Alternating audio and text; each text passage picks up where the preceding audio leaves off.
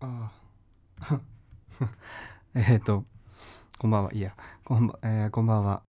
ポッドキャスト今夜もここにゲイがいるパーソナリティのコーギーです、えー皆さんいかがお過ごしでしょうか？あー2000なんだ？2000じゃないや。23時58分頃ですけれども、えー寒いですね。本当に寒い。あ京都の方とかね。京都駅で雪がやべえことになってるみたいなのをツイッターで見ましたが大丈夫でしょうか皆さんね。やっぱ豪雪地帯じゃないところはね備えというかねあれですよね。何も言ってねえな今。今 今何も今口から出てること何何も何もないな。あのーそうですね。あそうさっき冒頭で編集する前にパソコンをいじってたんですけどなんか最近私のパソコンがねなんかさっきあのあれって言ってたのはなんかパソコンのキーボードがちょっとおかしくてなんかさっきマツコって打ったんですよ。なんか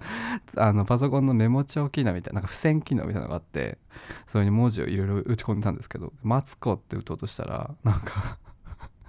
クエン酸って変換されてなんか最近そういうの多いんですよね。なんか全然関係ない言葉が変換されちゃって何なんだろうと思ってどうすれば治るんだろうと思いつつまあ特に何の抜本的な解決策を打ち出すこともなくなあなあと生きている。本当に寒いですね。本当に。なんかさすごい寒くてまあ全然寒さで目が覚める朝とかもあるんですけどなんか普通に生活しているだけですっげえ腹が減るよね。なんか寒いから炭水化物をさこう体が勝手にいつもより燃やしてるんだろうとは思うんですけど死ぬほど食べてるんですよね物を。なんかそそういうことの鉄くずとかを食べてるような印象を受けますけど別に普通になんか炭水化物とかばっか食べてるんですけど良くない良くないっていうかまあ必要なんだろうなとは思いつつ歯止めが効かない感じはありますね。で歯止めが効かないで今日 今日の今日の収録は、まあ、歯止めが効かなかった話をするんですけどなんかやっぱりこうね定期的に配信をしていく中でそのゲイ的な話題がない週とかないその回もやっぱ多いわけ。そんな毎日ゲイだからといってゲイ的なね生活をしているからといって毎日毎日おもろなゲイのネタがあるわけじゃないわけ。普通に一般ピーポーだし。だけど今回は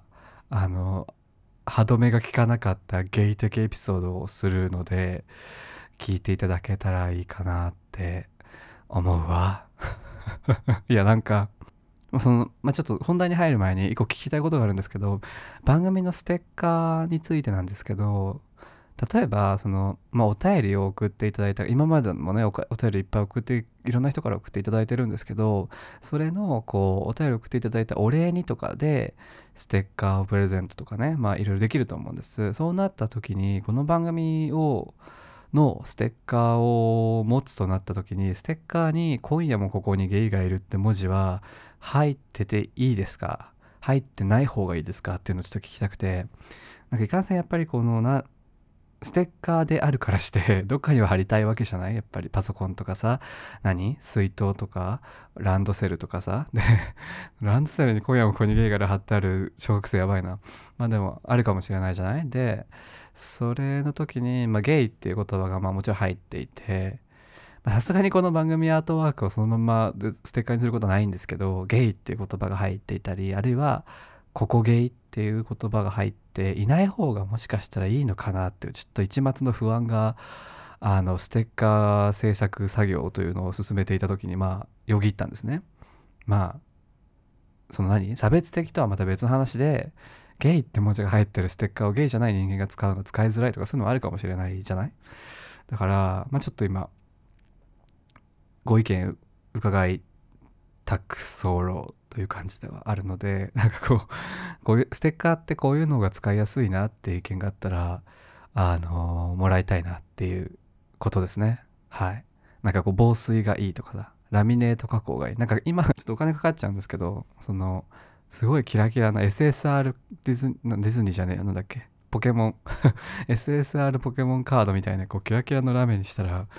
無駄にねしたら面白いんじゃないかなとはちょっと思ってるんですけど使いづらいかなとも思っていて。やっぱ使いたくないものにさお金払うのってあれじゃない？でまあ今えー現段階ですずりの方で番組ステッカーも出していてそっちはもう完全に私が一から作ったものなのでまあ素人だからそのその仕上がりなんですけどまたねデザインから何やらをプロに頼んだらどうなるのかなっていうのもちょっとあるってまあちょっといろいろ考え中ではあるんですね。ちょ今日歯切れが良くないんですけど。すいません。あのまあそんな感じ。なのでまあなんかステッカーこういうのがいいなっていうのがあったら番組までぜひお便りいただけたらいいかなと思います。どしどし応募お待ちしております。でまああの今日の話に戻るんですけどその歯止めが効かなかったゲイ的エピソードの話ね。で、まあ、端的に単と直入に本題から言うと、まあ、己のこう信念というか、まあ、その教会の掟その聖書に書いてある 己の教義を破ってこの度私あのオープンリレーションシップの関係にある方の片方とセックスをしてしまいました。ごめんなさい。神様キリスト。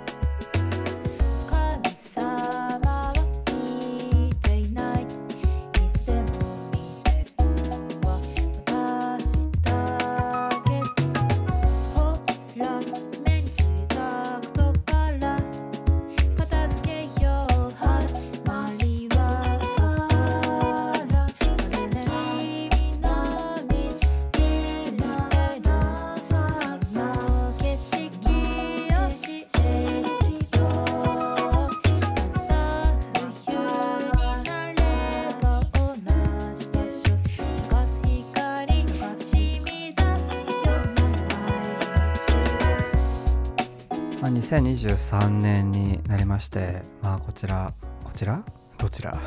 なんかいわゆるその新年になってからまあそういった肉交渉をすることに関して殿始めだったり姫始めという言葉がねまあ皆さん使われていらっしゃるじゃないですか。やはりネットの民は特にこう私姫始めしましたみたいな。殿始めまだですみたいなさ。なんじゃそりゃと 思うんですがまあそういうさあるじゃない？現地。でまあ例に漏れず私はえーっと殿はじどっち？姫？殿。姫が受けか。だから私は受けやったから姫始めが終わった。誰が聞きたいんだろうね。別にさ違くてそこはポイントじゃなくてそのまあそのオープンリーリレーションシップっていうものをそのその時その先日アプリでそういう目的でお会いした殿方がそのもうすでに彼氏がいて彼氏というかそのいわゆるなんだ恋愛？その何？なな恋愛？何？友達以上の恋愛か？え普通になんか彼氏？ん？彼氏？友達？パートナー？うん。その恋愛した上で多分パートナーとして認めている関係性を持っているもう一人の方がいてだからなんていうなんていうつがいつがいだったわけ二人が。そのこの間会った人がね。でその人はまあ遠くはないけど近くに住んでいて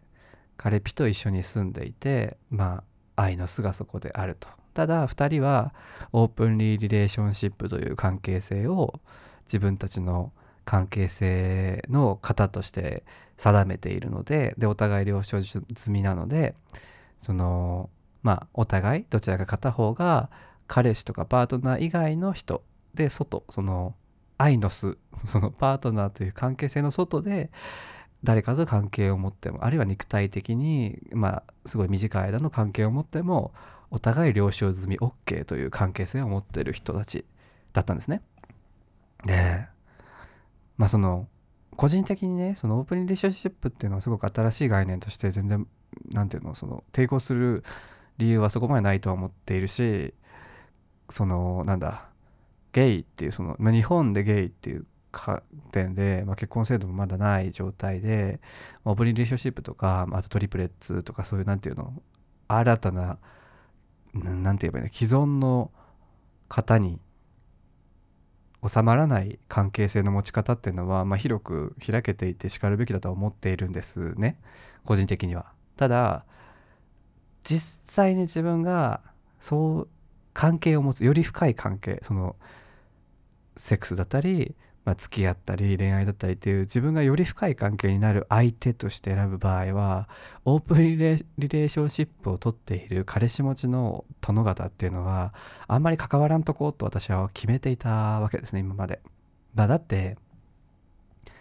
どうしてもまあ私はちらついてしまうんですよねこう例えばその人がものすごく私に対して優しかったりすごく丁寧な所作丁寧な対応をしてくれてる最中も今すごいぼやかして言ってますけど何ていうのいい感じのセックスを向こうがしてきてね私がそうエンジョイしてる。お互いそのまあ100点満点にを目指そうみたいな感じでセックスをやってる時にあでもこの人には彼氏がいるんだ。でもこの人は彼氏に対する気持ちの方が強いく向いてるんだとか。あでもこの人の彼氏は今どっかでなんか普通に例えばその一緒に住んでる人だったらこの人の彼氏は今私を掘っている男の人の彼氏はその掘ってる男の人の帰りを待ってるんだとかねいろいろ考えられちゃうじゃないですか。まあ想像力が豊かなゲイとして有名になりつつあるじゃないですか。ででそういうことを考えてしまうとやっぱり気持ちとしてそのなんだ没頭みたいなものができない棒がえっ、とこう我我を忘れてこうその行為とかその瞬間に集中するっていうことができなくなってしまうんですね。その自分以外自分以外に自分よりもっと強いベクトルで愛情とかそういう情を向けられる人がいるのにどうしてこの人は私に対してこういうことをするんだろうとか なんか。なあんまりぼやかしててよく分かんなくなっちゃうと思うからその実際会ってみてその会った時に言われたことをまあ例としてちょっとぼやかしてるんですけど例えばその最中とかに何々が好きなの？とか、これが好き？とか、あれが好き？とか、交際えるのが好き？とか、あ、その顔かわいいね？とか、そう、あ、そういう声がいいね？なんか、ワイダンみたいな、ワイダンのりかちゃん電話みたいなことな、なんかそのさ、なんか、言うじゃん。そういう、その、より、ベッドという舞台の上で、2人の役者がより良い状況で演技をするためのアドリブ的なものとして、いろんなも、いろんな技があるじゃない？でそういったものを向こうから繰り出してくるわけじゃないですか。だからこちらとしてはたとえそのオープンリレーシップなんだこの人はだからこの人の言ってる言葉は2番手なんだって。いくらいくら言っても2番手以下なんだっていう思いをするとこちらとしてもその返事その向こうから送られた言葉に対する返答ににそうあんまり力が入らないんだよね。その いろいろ考えてしまって。だからそういったことを踏まえた上でオープンリレーションシップと言っている人、まあ、彼氏持ちであるということを明言している人とは関係を持たないようにしてきたんですね。あとはその既婚ゲイその男性と女性として結婚制度を利用して結婚していてその既婚すでに結婚しているけれどもゲイである。結婚で結婚しているけれどもバイである。だから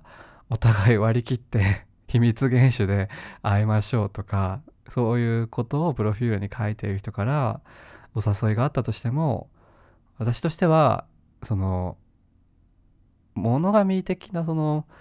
関係性にこだわってるわけではないんですけどもうちょっとその対人に対する誠実さみたいなものをそこで測ってしまうので私は勝手ながらね。だからそうなんだ。あなたはあなたはそういう生き方をする人なんですね。って思っちゃうからそれの時点でもはや私からその人に対する恋愛的な欲求とか肉欲みたいなそのたぎる何かあこいつとムラムラみたいなものはないわけ。それ以前にえこの人どうしてちぎった相手がいるのに、え？みたいになっちゃうのね。だからまあ保守的な考え方ですよね。きっとね。もの保守的、うん、物神な考え方ですよね。あそうでオープンリレオープン散々喋ったんですけどオープンリレーションシップとはそもそも何ぞやというのは、ね、さっきウィキペディアで改めて調べてみたんです、オープンリレーションシップとは結婚に準ずるような人間関係において一緒に生活することを求めながらモノガミかっこ一夫一夫制あるいは、えー同性関係における2人のみの形態を取らないノンモノガミの関係を取ることに合意している状態。つまりオープンリレーションシップっていうのはモノガミという関係性にをの形を取らないよってお互いがこう取り決めがされている状態ですね。でこのような関係において当事者は互いに相手が他の人物と恋愛関係なり親密な性的関係を持つことを受け入れ容認許容することがあらかじめ合意されていると。えーまあその一般的にオープンリレーシップ関係を結ぶ当事者はデートなどの一時的なものとかあとは結婚といった高級的なものであれ、えー複数の恋愛関係性的関係を同時並行して持っていることが多いとその概念は1970年代以来認識されるようになってきたものです。ということですね。でまあいろいろね詳しいなんかオープンリレーションシップって大きな袋の中にいくつかタイプがあるらしくてそれがすごい詳細にウィキペディアに書いてあります。なんかその文章そのウィキペディアって編集できるじゃないですか。だからそのオープンリレーシップに対するこのウィキを編集した人のなんか熱量がすごい感じられる文章で。まあそうオープンリレーションシップってまあゲイ感私あんまりそのストレートの界隈でオープンリレーションシップを取ってるとかそういう話題がまずあんま聞いたことがないのでどちらかというとそのゲイ的カルチャーの中でオープンリレーションシップってものを言葉が使われていることを、まあ、見聞きすることが今まで多かったんですよね。まあ、そんな中でもまあいやなんなんていうの結構否定批判批判の的というか否定的な考えを持った人の方が多いような、まあ、体感ですけどそんな感じはしていて否定的なその現地はよく目にするんだけれども同時にアプリとかその出会い系アプリとかマッチングアプリではオープンリレーシップですって書いている人を見ることもまあ少なくはない。まあ、私が中野区っていうちょっと特殊なエリアの近くに住んでるからかもしれないんですけど、うん、結構多いんですよね。だからそんな珍しい希少なものではないという実感があります。だからそういったさまざまなオープンレーシップの中にもさまざまな、まあ、やり方があるという話だな。2010年以降の複数のアメリカ合衆国のサンフランシスコなどに在住するゲイカップルに対する調査によるとおよそ30%から50%のゲイカップルはオープンリレーションシップの形をとっていると 一部の研究によってオープンリレーションシップのゲイカップルはより親密的でありモノガミー的なカップルより長く続いているという結論が出ていた。でまあどんだけこう信憑性があるのかいっていうのは非常に 非常に疑わしいというかまあ難しいですよね。そのゲイゲイ対象とする調査の網羅性とかってすごい難しいと思うしその上でオープンリレーシップを取っているゲイカップルあるいはゲイパートナーシップに対する調査ってどんなもんかっていうところではありますけどまあガーディアン誌とかで、えー記事にもなってますね。Sleeping with other people. How gay men are making operationships work. まあ本当に多い。本当に多いという実感はまああります。まあ、私はゲイ的なマッチングアプリはグラインダーっていうものをよく使っていたんですけど、まあ、あるんですけど使ってるんですけど海外の人の方がユーザーとしては多いんですね。海外の人が多いっていうか、まあ、海外の人のが全地球上全国規模なんていうの？結構ワールドワイドで有名なアプリゲイアプリとすると、まあ、グラインダーはその名を確かにしているんですけどそういうところでこうプロフィール下に送っていくとリレーションシップステータスっていうその今の自分が持ってる関係性の状況をあのいくつかの項目から選ぶことができてそんな中でもオープンリレーションシップを取っている人とかは結構よく見ます。特にその観光で日本に来る人が多いのでそういう人はこう自分の国ではそのパートナーがいて関係を持っているけれども一人で旅行に来ているからまあオープンリレーシップという形を取りと取っているしあるいはその際に乗じて取りまあ現地で楽しむっていう人はまあ会ったことは何度かありますね。あとこの間 この間見てちょっと笑っちゃったのは笑っちゃったっていうかエクスクルーシブっていうリレーションシップステータスを選べてそれはまあ何かエクスクルーシブという言葉の意味としては排他的なとかその他を他のものはもう全て排除するというね排他的経済水域200回り200回りわかんない忘れちゃった。まあそう。で2人の誰かと関係性を持っていてその2人だけの世界2人以外の人はもうダメです。介入はいけません。だからそのオープンリーダーシップとはまさに逆というかより強い意志を持った上での物神っていうような印象を私は受けるんですけどその言葉からね。でもその言葉にあったのがその時が初めてだったから思わず聞いちゃったんですよね グラインダーのアプリで。なんかお前リレーションシップステータスをエクスクルーシブってしてるけどこれはどういう意味なんだ？そのなんかその友達とかも受け入れられない。本当に2人だけのある種ちょっと猟奇的な 2人だけの関係性なのかそのもう一つねコミッティッドっていうステータスもあるんですね。こうお互いがお互いにこうひどくお互いがお互いにそのパートナーに対してひどく献身的である。その なんて情熱を注いでいる。心血を注いでその特定の人に好意を向けている状態かな？ワコミッティッドっ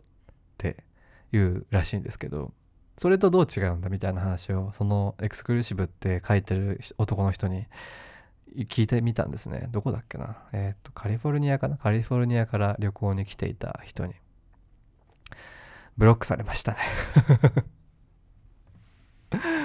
何なんでしょうね。もうちょっとなんか従順従順で物言わぬアジアンタイニーボーイ所望だったのかしらね。わかんない。なんかやっぱ良くない。なんかグラインダーでややディベート的な色を見せてしまうだけで殿方は一斉にブロックしてしまう。はあっつって。そういった考え方があるよっていう話なんですけど。初めだからこの間そのこの間人生で初めてオープンリレーションシップの人と性的な関係を持ってしまったうっかり弾みでっていう話なんですね。なんでこんなこと起きちゃったんだろうね。なんか本当なんかまず第一に自分は全然納得いかないし是か是か非じゃないのよ。そのオープンリレーションシップに関して私がいいと思うとかそれはちょっとダメだと思うっていう話じゃなくて個人的に嫌なのね。そのオープンリレーションシップを決めている人と私が肉体的な関係とか、まあ、それ以上の関係になることが嫌なのね。なんでしちゃったんだろうなと思って。なんか近かったんですよね。距離が。あのアプリ上の。何メートル先にこの人がいますって出るんですけどそれが近くて。クションもねクソみたいな理由ですけど近ければ誰でもよかったっていう感じ。なんかねダメなんだよな。ダメなんですよね。こんなんじゃ。なんか結構己のバリアみたいバリア機能みたいなものが名実ともに薄れていて 昨今。本当になんかホイホイ受け入れてしまうような日々なんですね。ですねっつって。でその日もなんかアプリを開いたら近くにいてでオプリションシップって書いてあることは知ってた彼氏ありって書いてあることは知ってたんですね。なんだなぜならその人は以前にも私にメッセージを送ってきたことがあったから半年前ぐらいに。でまあ悪い人ではなさそうだったんですね。356かな？ちょっとぼかしましたけど356で、まあ、彼氏と一緒に住んでいて彼氏と一緒に住んでいるから場所はないと。場所なしっていうのはその人の家ではには私は行けない。その人の家ではセックスはできないという意味なんですけど場所なしってね。だからまあ必然的にそういうことがしたいならうちに来るしかないって話ですよね。で、まあ、向こうから来たわけメッセージが。で今回も向こうからメッセージが来たわけ。その半年前も向こうからだったのね。まあ多分近いからなんだけど。で半年前はやっぱりオープンリレーシップだからああやっぱこいつもかと こいつもこいつもそうかと思って普通に足切りだったのね。偏差値何パーセント以下足切りみたいな。あれで普通にもう無視してたんですけど今回はどういうわけか。今からこれ来ますかっていう返事をしちゃったんですよね。なんか最近全然楽しめないセックス。なんかどうしよう。なんか。いやなんか本当にさなんかなんなんなんだろうねこの。全然楽しくないんだよねセックス。楽しさもないし楽しさがないだけならまだいいのよ。別に倦怠期の夫婦だって楽しさがなくてもなんとかさその日々は続いていくし関係性は続けられるじゃん。それだったらいいんだけどなんか痛みとかもあんまりなくて無なの。なんか本当に。初めて会う人でも無だしあはいはい。じゃあそこ座ってはい服脱いで。あ服脱ぐのが嫌なんだ。はいはい。じゃああのつけ着たままでいいよみたいな。なんかあじゃあ靴下は脱ぐ脱がないあ脱がない方がいいんだ。じゃあ自分も脱がないわみたいな。さ そういうなんか 何？業者？みたいな。そういうそういう感じになっていて。で今回もその、まあ、一応そのあやべえ自分オープンレーションシップとやるんだと思ってどうしようと思ってなんか何かしらのその傾向と対策をしなきゃなと思ったんですね。デルジュン900英単語みたいな。なんか傾向でその人がツイッターのアカウントを載せていたからツイッターを見たんですねもちろん。鍵はついてなかったんですよ。で彼氏となんかホテルのいいとこでご飯行ったみたいな。記念日だったみたいな写真を見たりなんか彼氏がご飯作ってくれないからほにゃららみたいな。今日は彼氏帰ってこないから一人であのご飯自分で作って食べたお一人様かっこわらみたいなツイートを見たりなんか靴下履いたままの足の写真を撮ってこう写真を載っけて靴下は着たままこの状態が意外に好きだったりかっこ笑みたいなツイートを見て それのツイートに続いてるこう取り巻きフォロワーみたいな人たちからのこう下も見せてとか画面のトリミングが小さいよみたいな。そういうなんかリプライとかを ざざらっとざっと見たわけ。もう慣れたものですから。まあ2年分ぐらいのツイートっていうものはですねだいたい15分ぐらいあれば遡れるんですよ。まあみんなそうみんなそうあの覚えればね。だからまあざっと見て大体のその性的な好みとか、まあ、さっきの靴下だけではなくて最中にどこを見るのが好きだとかその入れ墨を 掘っている人を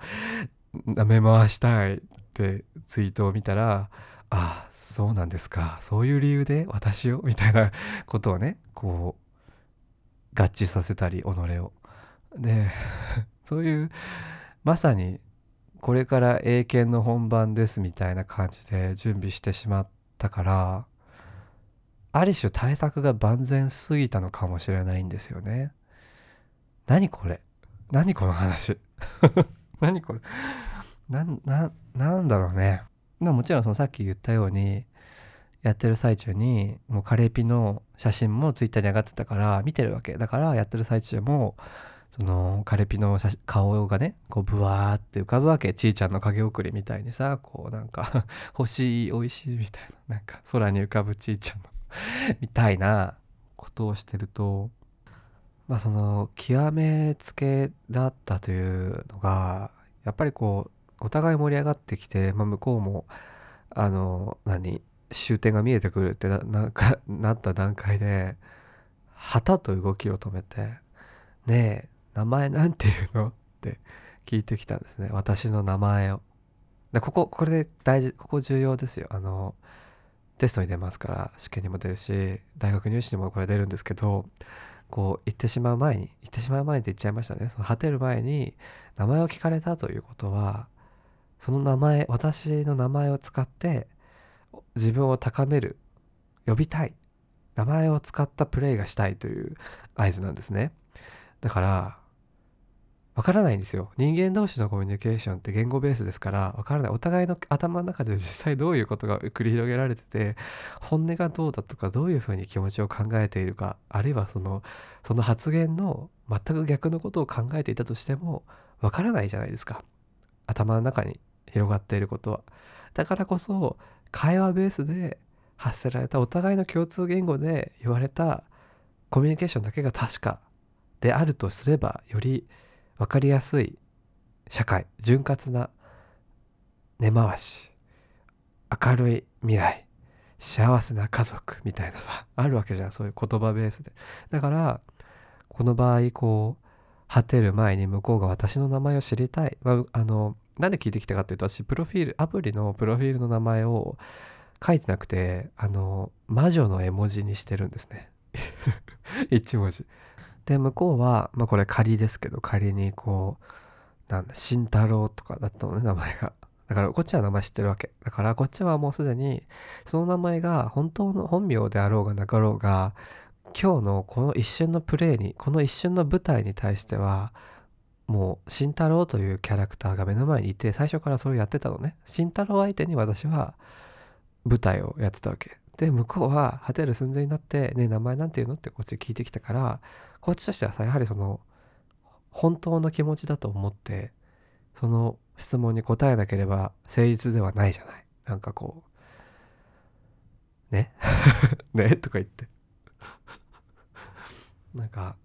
本当に肉薄した演技でさお互いがその脚本とかセリフを忘れてもう平手も本気でもう舞台の上でもう血しぶき鼻血みたいな。でも目線はギラギラみたいな。そういうこう本気の演技。アドリブってなってるわけじゃん。やはり今この瞬間。で慎太郎がそう聞いてきたから私は「龍之介です」って言って。全く本名とかすってない。あのしかも高校だか中学校ぐらいの同級生の名前を言ってしまってとっさに。な偽名を言ってしまって。でそうするとさ、まあ、別にそのその瞬間私が偽名を使った、まあ、向こうが本名か向こうが本名を使ってるかもしれないけど私は偽名を使ってしまったっていう罪悪感は置いといて、まあ、向こうも偽名かもしれないしね。